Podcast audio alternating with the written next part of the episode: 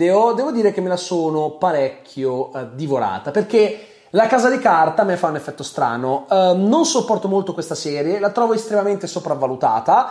Le prime due parti potevano ancora, ancora starci al netto delle mille cazzate che vi si possono trovare all'interno. La terza l'avevo trovata trash da fare schifo. Però, nonostante questo, ogni volta che escono gli otto episodi di Rito, io devo uh, guardarli uno in fila all'altro perché ha questo fascino grottesco che è un po' quello di un incidente stradale, lo dico sempre, non vorresti guardare, ma c'è qualcosa dentro che ti spinge a farlo. Quindi l'ho uh, vista praticamente in un giorno.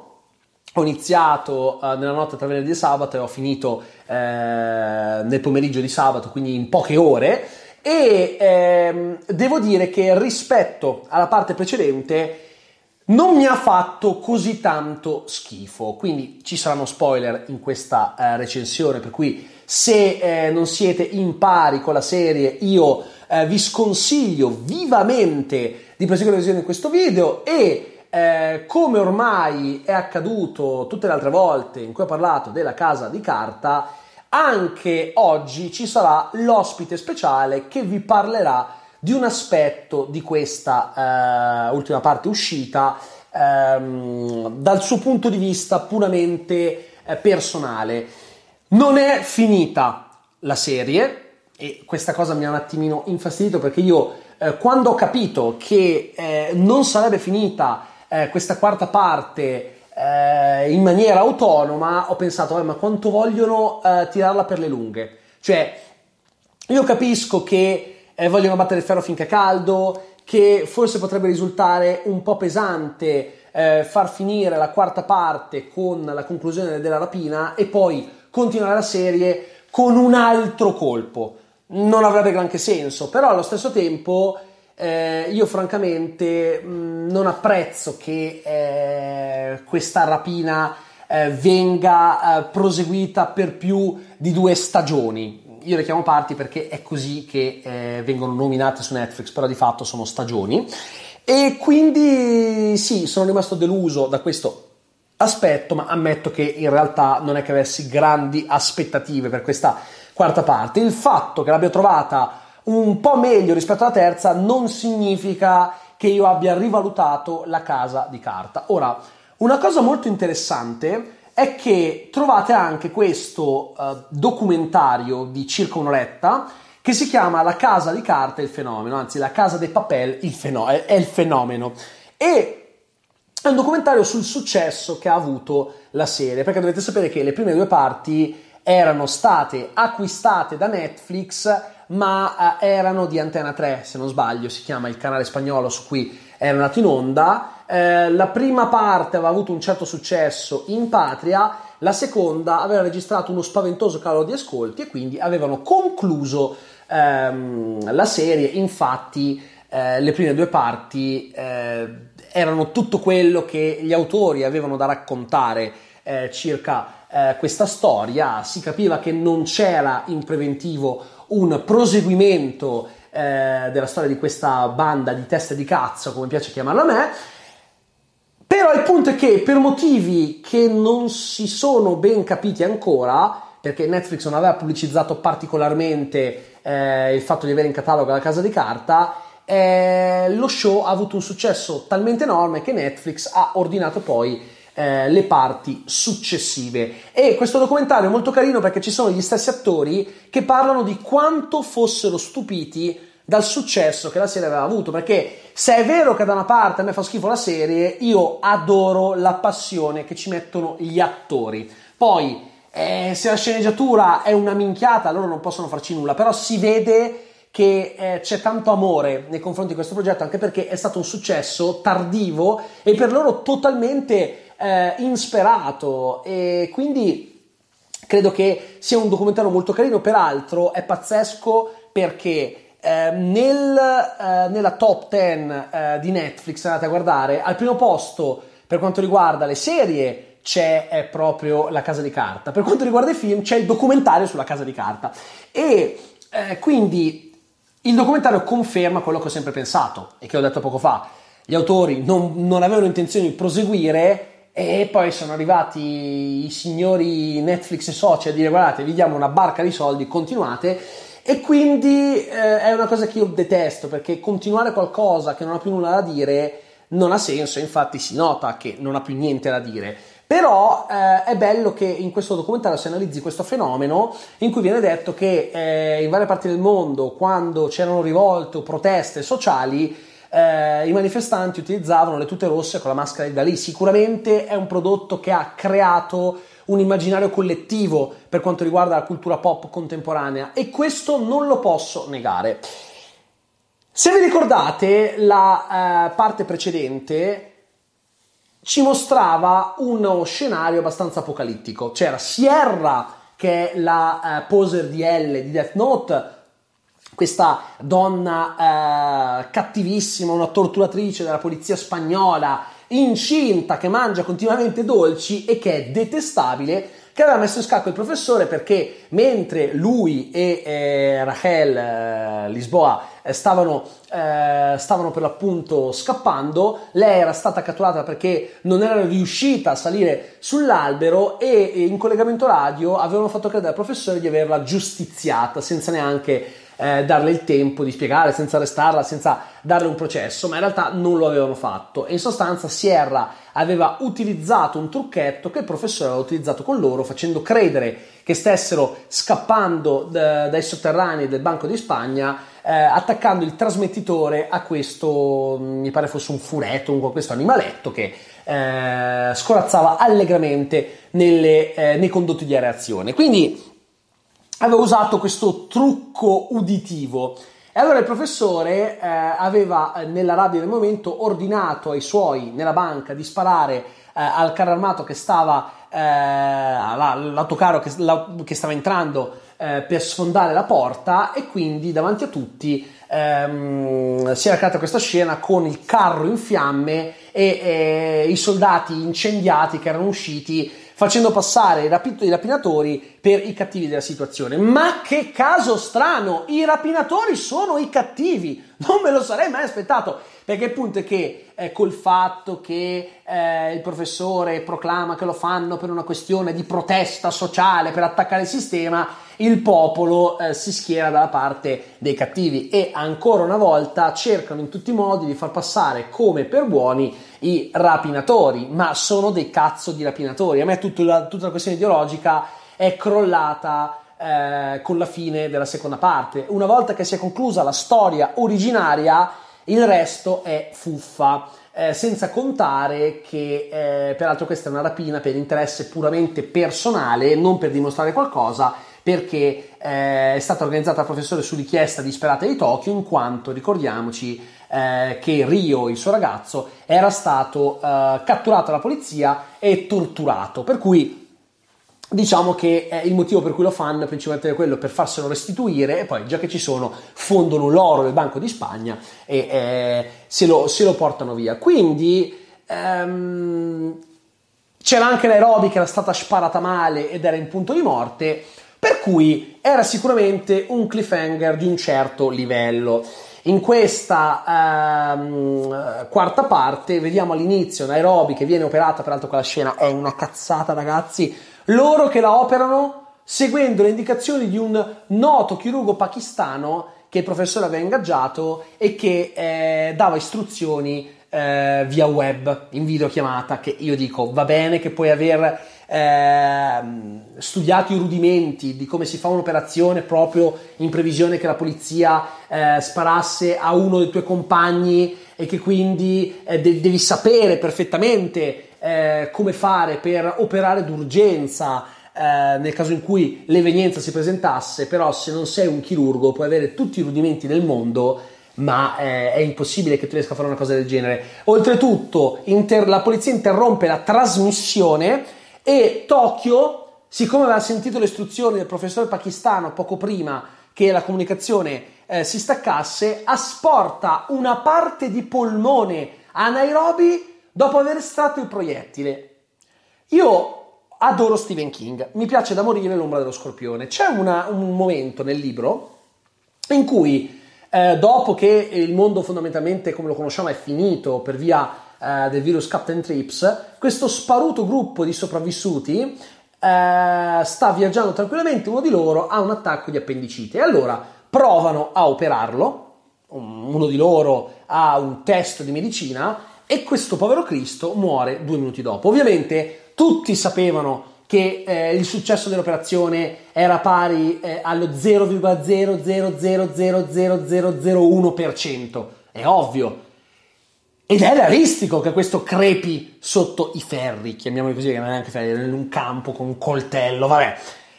Qua eh, è vero che hanno un minimo di strumentazione medica, ma non è assolutamente ammissibile neanche sospendendo un minimo la credulità e che questa riesca ad asportare un pezzo di polmone. Capirei se si trattasse di ricucirla, eh, di estrarre semplicemente proiettili, ma cazzo, asportare un polmone. Ok, hai il bisturi elettrico, eh, hai i kit medici, hai le sacche per la trasfusione, sono un minimo attrezzati, ma uno, sono eh, in una cazzo di stanza del Banco di Spagna, ok? Della Banca di Spagna, quel cazzo che è, eh, che non è asettica e quindi già lì setticemia a go-go. E ovviamente mh, mm, il problema non si presenta. E poi eh, è proprio una questione tecnica. Io posso avere il bisturi elettrico, posso avere tutta la strumentazione che vuoi, ma se non ho idea di che cosa cazzo devo fare, a maggior ragione se questo nel momento in cui devo tagliare non è neanche connesso per spiegarmi cosa, come fare, è troppo. Cioè, io non, non, ce la faccio a pensare, oh mio dio, ma che scena emozionante ed entusiasmante. Quindi sì, è meno cazzara come parte rispetto alla terza, ma ha le sue belle puttanate eh, all'interno, come ad esempio il fatto che a un certo punto eh, il professore per, riprendersi eh, Rachel, che cosa fa? Fa tutto un, un sotterfugio, ehm, visto che l'hanno catturata e la stanno portando in tribunale, per eh, diciamo eh, farla recuperare e portarla nel Banco di Spagna. Ora, tu sei strapreoccupato per lei. Hai il modo di farla salire su un elicottero. Ma per quale motivo, io mi chiedo, la fai entrare nel Banco di Spagna? Che tu non sei sicuro al 100% che loro si salveranno. Cioè, l'ha semplicemente spostata da una situazione spinosa a un'altra quando avrebbe potuto tranquillamente prenderla e nasconderla da qualche parte. Cioè, io è questo che non ho capito. Perché alla fine di questa quarta parte Raquel entra nel Banco di Spagna. Qual è? Faceva parte del piano fin dall'inizio. Non credo perché era di base una situazione di emergenza che lui ha applicato. Non aveva preventivato magari che sarebbe andata proprio in quel modo, ma sapeva che eh, se fosse successo che qualcuno fosse stato catturato, avrebbero per appunto potuto eh, recuperare in qualche modo. Ma perché portarla nel Banco di Spagna, mi chiedo? Non, non ha veramente una minchia di senso, ok? E eh, poi ci sono altri momenti abbastanza assurdi, però anche altri che mi hanno stupito. Ad esempio, non mi sarei mai aspettato, devo ammetterlo, che eh, uccidessero Nairobi. Non me lo sarei mai aspettato perché è uno dei personaggi più amati, si parlava anche di uno spin-off su di lei che secondo me potrebbe avere eh, senso quanto un buco nel culo sul gomito, ma questo è un altro discorso. Eh, la seccano e il, il, fatto che l'abbiano seccata non rende impossibile uno spin-off perché basta che sia un prequel sulla sua vita uh, triste e, e, di cui a me non frega un cazzo, ma anche questo è un altro discorso.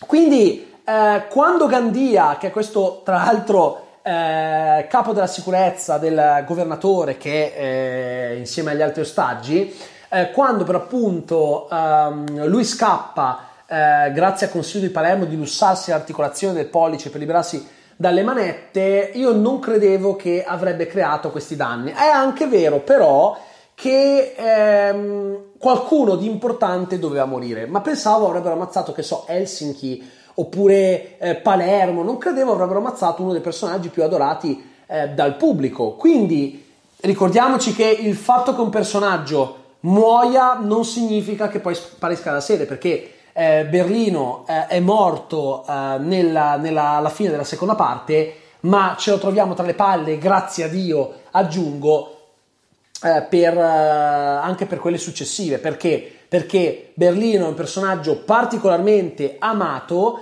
e per quanto mi riguarda, è uno dei pochi motivi per cui continuo a guardare la casa di carta, perché lo so che è un personaggio sopra le righe, lo so che parla per aforismi e che a volte è fastidioso, però ad esempio la scena in cui c'è il tizio corpulento in un flashback di questa quarta parte che ehm, lo sfotte per il papillon e, e, c'è il momento in cui lui va in bagno e inizia a inforchettargli i genitali, quella scena ti fa capire la follia lucida di Berlino e che personaggio ben scritto sia, o meglio, più che ben scritto è ben congegnato nel modo in cui si comporta. Poi quello che dice molto spesso è retorico da fare schifo e su questo siamo tutti d'accordo, ma anche in questa quarta parte ci sono delle scene con lui che sono bellissime e lo apprezzo perché di base si approfondisce il rapporto tra lui e suo fratello che è il professore, che è un rapporto che mi ha sempre affascinato perché loro sono eh, due persone molto diverse, dove il professore è compito, è schivo, eh, che non mostra emozioni, Berlino invece è un personaggio è completamente folle, con una sua etica molto particolare, anche se sicuramente discutibile, amante del lusso, delle belle donne, sono due persone completamente diverse ma si vogliono, si volevano anzi, un grandissimo bene. Quindi ti fa capire eh, il loro rapporto come l'uno abbia fondamentalmente influenzato l'altro. E c'è anche una scena in cui si capisce che Berlino comunque è una persona ragionevole per certi versi eh, quando si tratta di certe situazioni, perché eh, quando Denver e, e, Mosca propongono al professore, c'è un flashback in questa parte che però era riferito ancora a quando preparavano il colpo alla zecca, eh, avevano per l'appunto um, parlato di eh, fondamentalmente eh, prendere, eh, no, non è colpa della zecca, sempre colpa del Banco di Spagna, scusate, però quando lo stavano preparando, ehm, di, pre, di, di, prendere questo ragazzo indigente, amico di famiglia, eh, figlioccio di eh, Mosca, Uh, come infiltrato tra gli ostaggi e eh, erano stati derisi poi a un certo punto perché il professore non voleva a un certo punto uh, Berlino va da, um, dal professore e dice beh eh, secondo me però un infiltrato ci vorrebbe.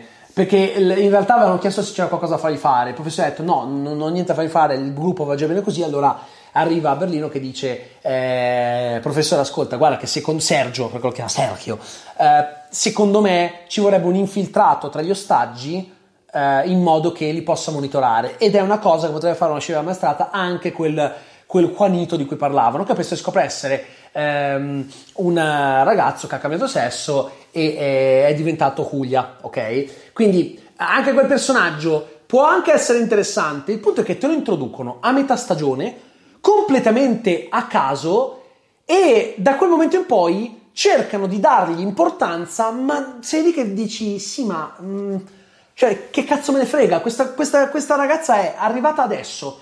La, capi- la conosco adesso e le stanno dando spazio, ma non è che ti raccontano il suo background, cioè non è che me ne freghi qualcosa di quel personaggio. Narrativamente ha di base una sua un suo senso, per l'amor del cielo, però niente di che. E, e poi c'è un altro personaggio che secondo me eh, hanno completamente sminchiato, che è Arturo Roman, Arturito, che come sapete dopo il colpo alla zecca, lui lavorava lì, eh, è diventato una sorta di guru per via dell'esperienza che ha vissuto, tiene i seminari e quant'altro, ma è anche un cazzone egocentrico che ehm, entra nel Banco di Spagna di sua spontanea volontà per eh, fare l'eroe e in questa stagione lo mostrano un po' più scaltro rispetto a quanto era stato in passato, fa leva sulla rabbia di Denver per farsi pestare, farlo eh, mollare eh, con Monica che adesso ha preso il nome della rapinatrice di Stoccolma proprio perché si era innamorata di Denver eh, e tutti dicevano che era la sindrome di Stoccolma in realtà era innamorata. E, e poi eh, abusa sessualmente di questa eh, povera Crista che lavorava a Banco di Spagna che era tra gli ostaggi eh, dandole delle pastiglie per, per, addormentarla, spacciandole per ansiolitici. E eh, il punto è perché Arturo a un certo punto fa questa cosa? Cioè, è questo il punto: perché trasformare Arturo eh, in uno stupratore così dal nulla? Era un coglione, era sicuramente una persona discutibile, ma perché fargli fare questa cosa? Cioè, dove volevano andare a parare? Perché il personaggio prende questa svolta improvvisa che è completamente out of character? Perché secondo me non è una cosa che l'Arturo che abbiamo visto finora avrebbe fatto. Coglione sì, ma non criminale. Quindi perché trasformarlo in questo? E poi soprattutto Cristo Santo.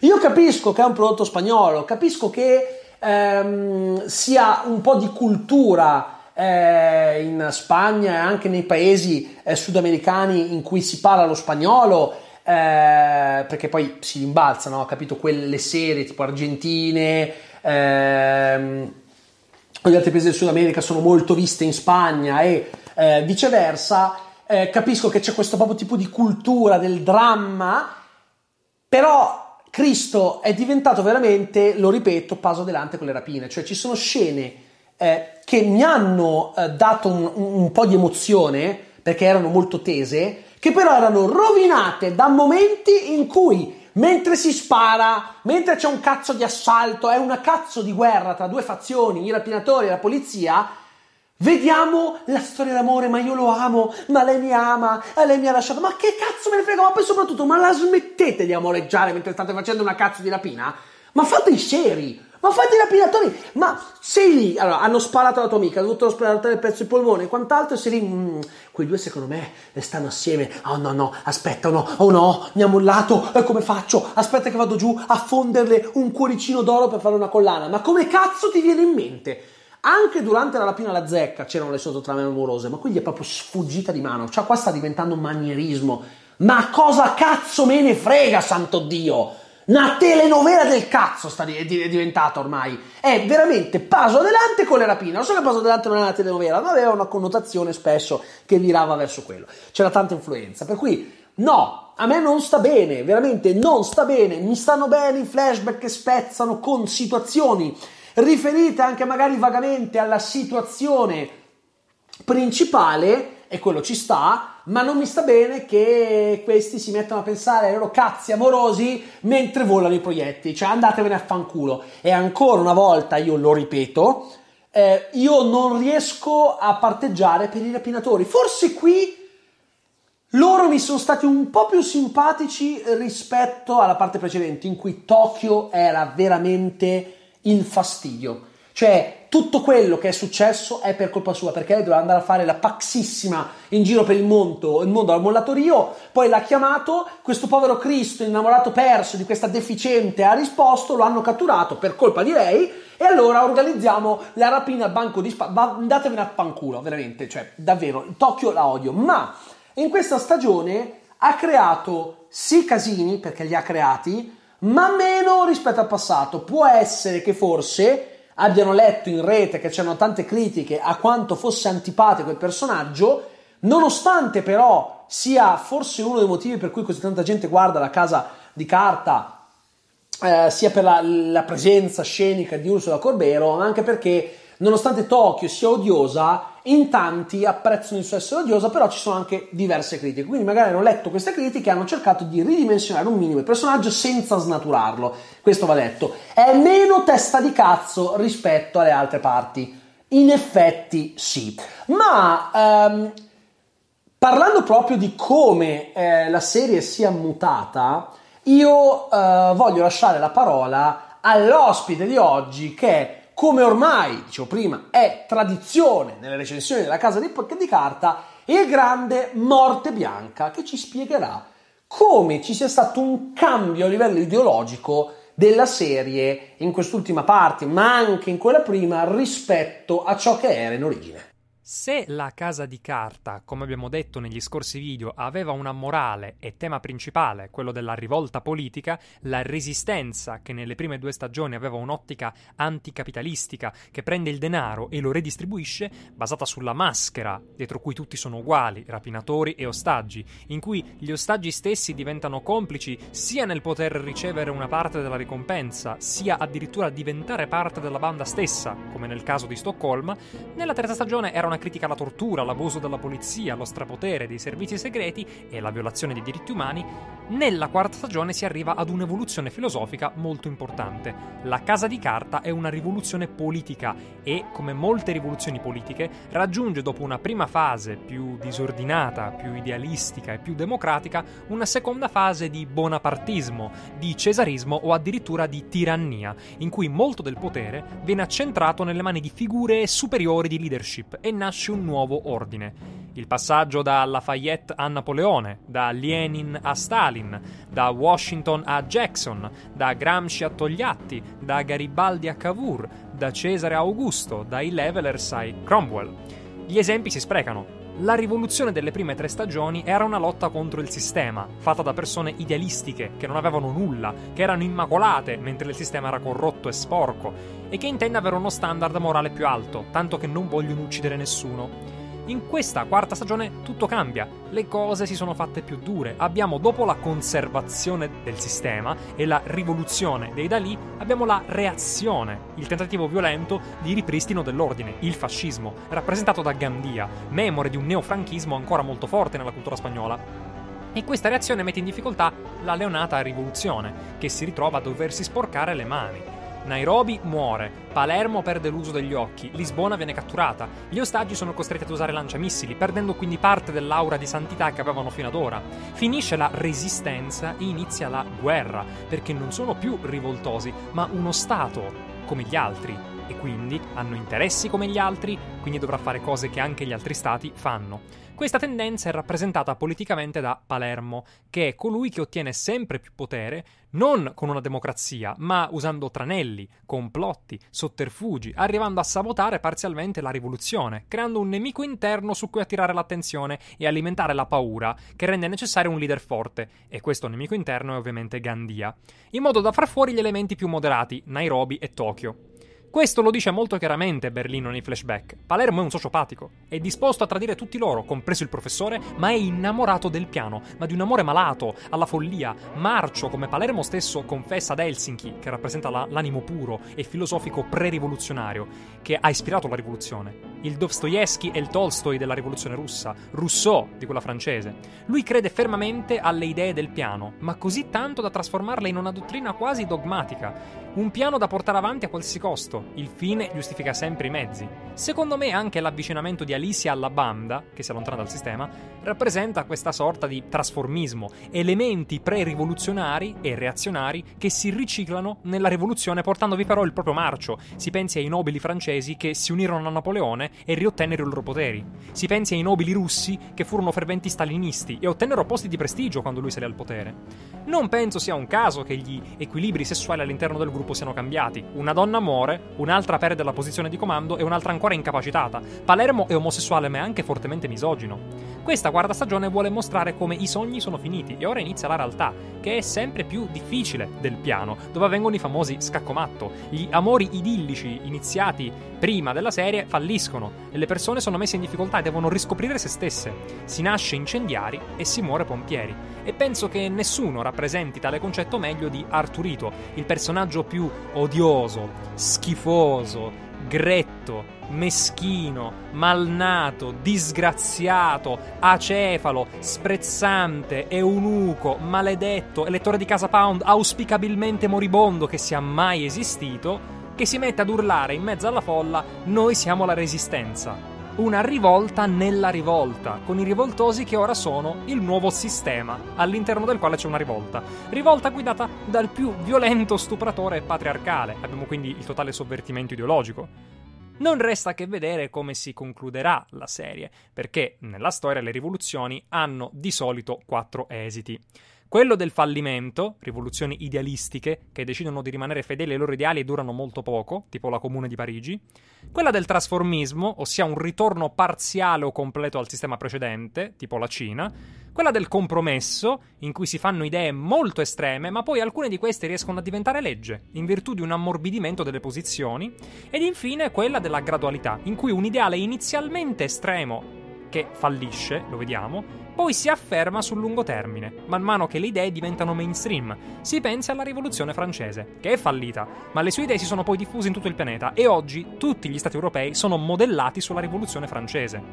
Vedremo quindi cosa succederà ai Dalì, se falliranno per rimanere fedeli agli ideali originari del professore, se collasseranno sotto il delirio di Palermo, se otterranno un finale di compromesso che non è né bianco né nero grazie ad Alicia, o se in qualche modo ispireranno un movimento globale e i nostri eroi riusciranno, anche se al prezzo di qualche sacrificio, a vincere nella loro missione impossibile. Io sono Morte Bianca e ringrazio Victor Laszlo per avermi concesso questo spazio. Ringrazio Morte Bianca per il contributo e ehm, proseguendo con l'analisi di questa terza parte, eh, devo dire che c'è stata una cosa che proprio non mi aspettavo. Allora, la Sierra, che era veramente un personaggio estremamente sopra le righe eh, nella terza parte, qui è stato un filo ripensato. È sempre sopra le righe, ma molto di meno rispetto a prima. Ma soprattutto nel momento in cui ha catturato Rachel, sta facendo la stronza, la sta facendo crollare perché è un'interrogatrice abilissima.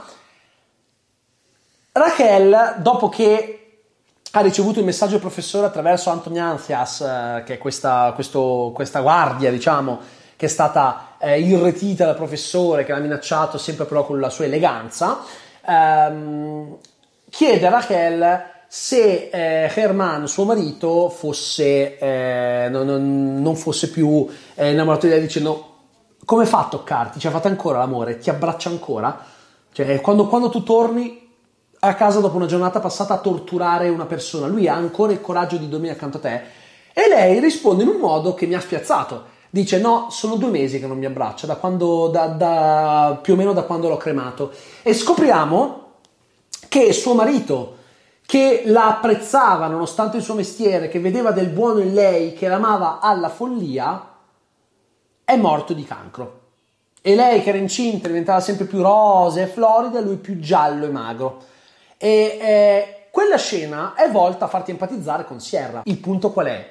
Il punto è che questo espediente che fatto in un certo modo avrebbe potuto farmi incazzare ha funzionato perché in quel momento è stata bravissima l'attrice a cambiare repentinamente eh, modo di fare repentinamente l'espressione sul volto e ha rivelato tutto il dramma interiore di questo personaggio che da lì non smette di essere stronzo. Non è che inizia a dire però poverina, pensi, oh, è diventato tridimensionale. Perché se prima era solo una pazza sopra le righe, sia da un punto di vista del comportamento che da come appariva incinta col pancione, che mangiava sempre dolci, ma spietata, in quel momento diventa un essere umano con i suoi problemi, con un lutto da affrontare, peraltro la sua condizione di donna incinta eh, subisce una connotazione tutta nuova col fatto che dovrà crescere il bambino da solo, da, cioè da sola. Quindi capite che in quel momento, con, quel, con quell'espediente semplice ma efficace,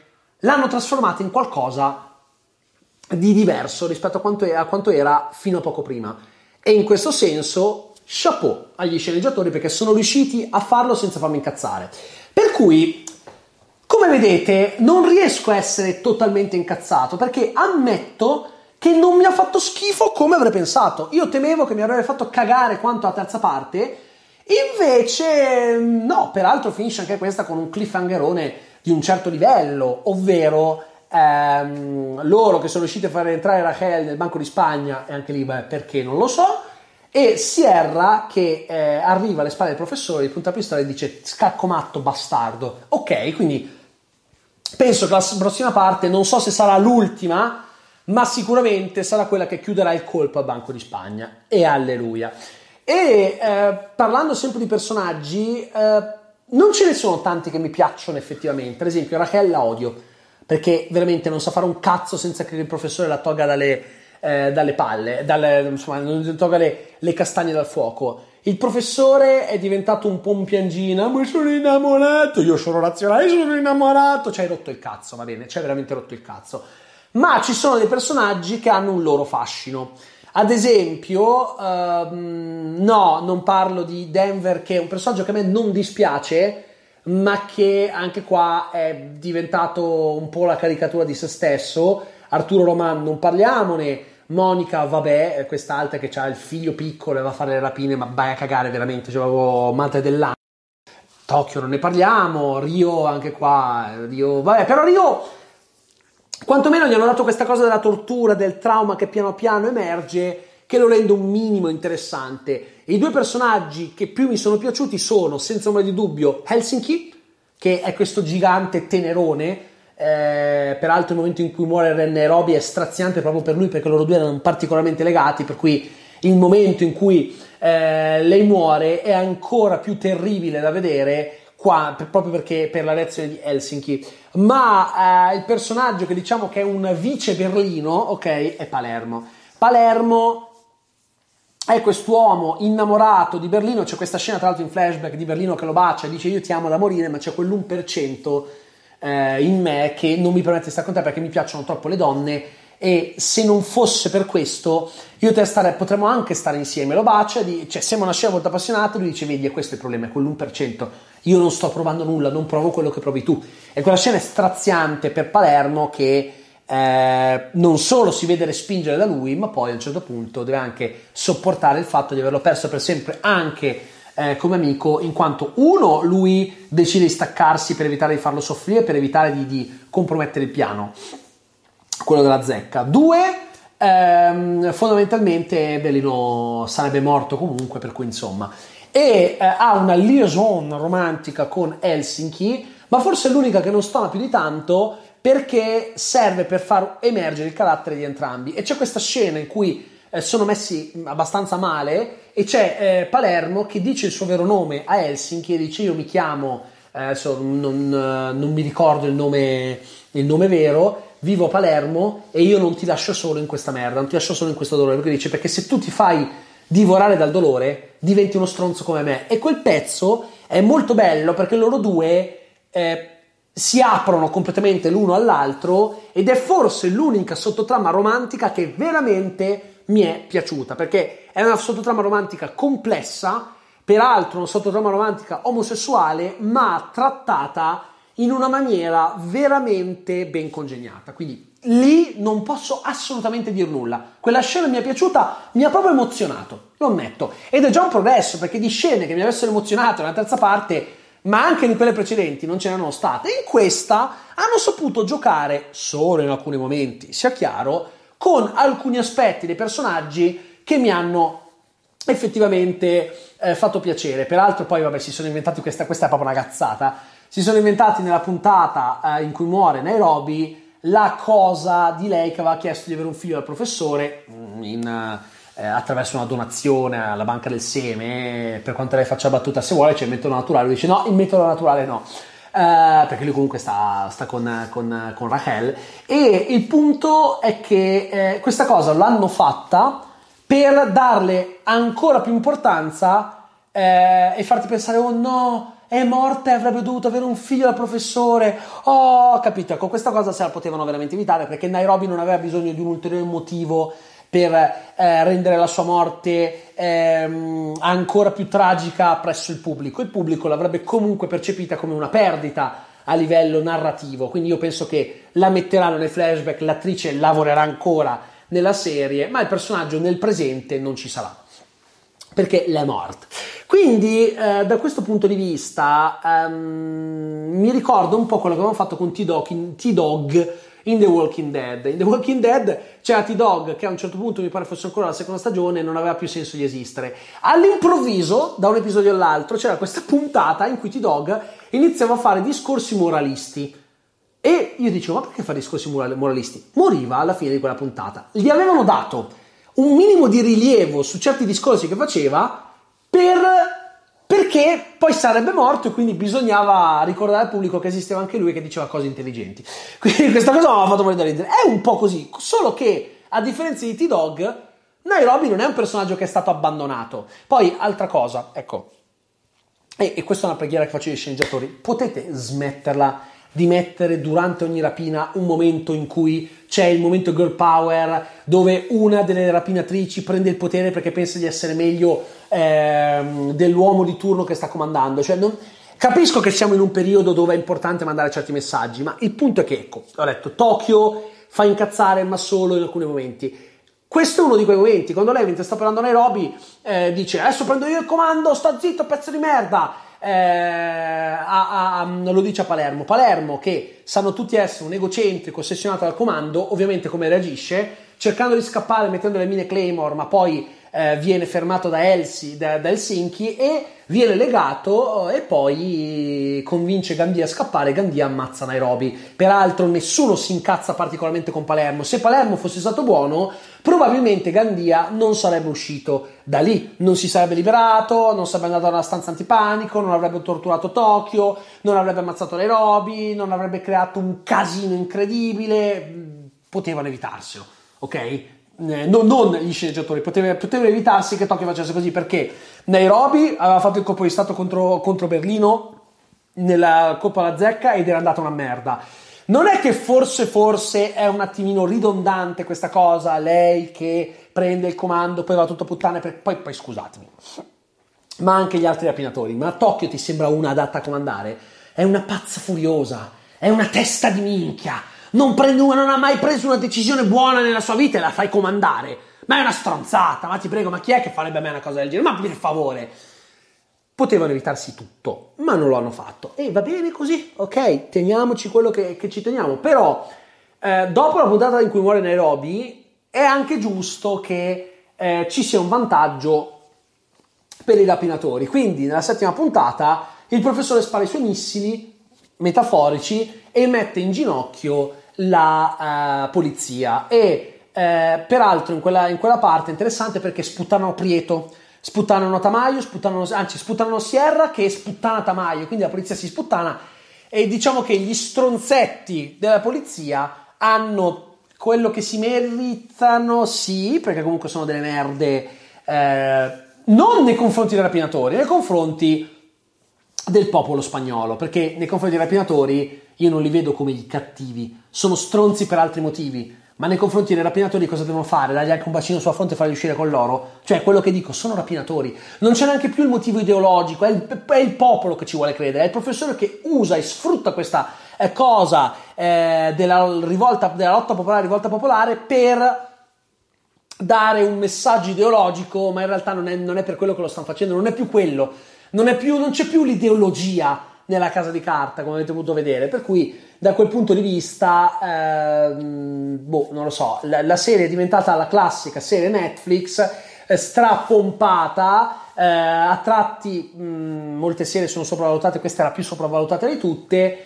E secondo me non ci si sta neanche più impegnando perché non avevano più un cazzo da dire e non sanno neanche come dirlo, quel niente che hanno, che devono, che sono costretti a dire. Però hanno aggiustato il tiro rispetto alla terza parte e di questo sono contento. Non so eh, se avessero scritto tutto assieme, penso di sì, quindi forse la prima parte faceva cacare, la seconda è scritta un po' meglio.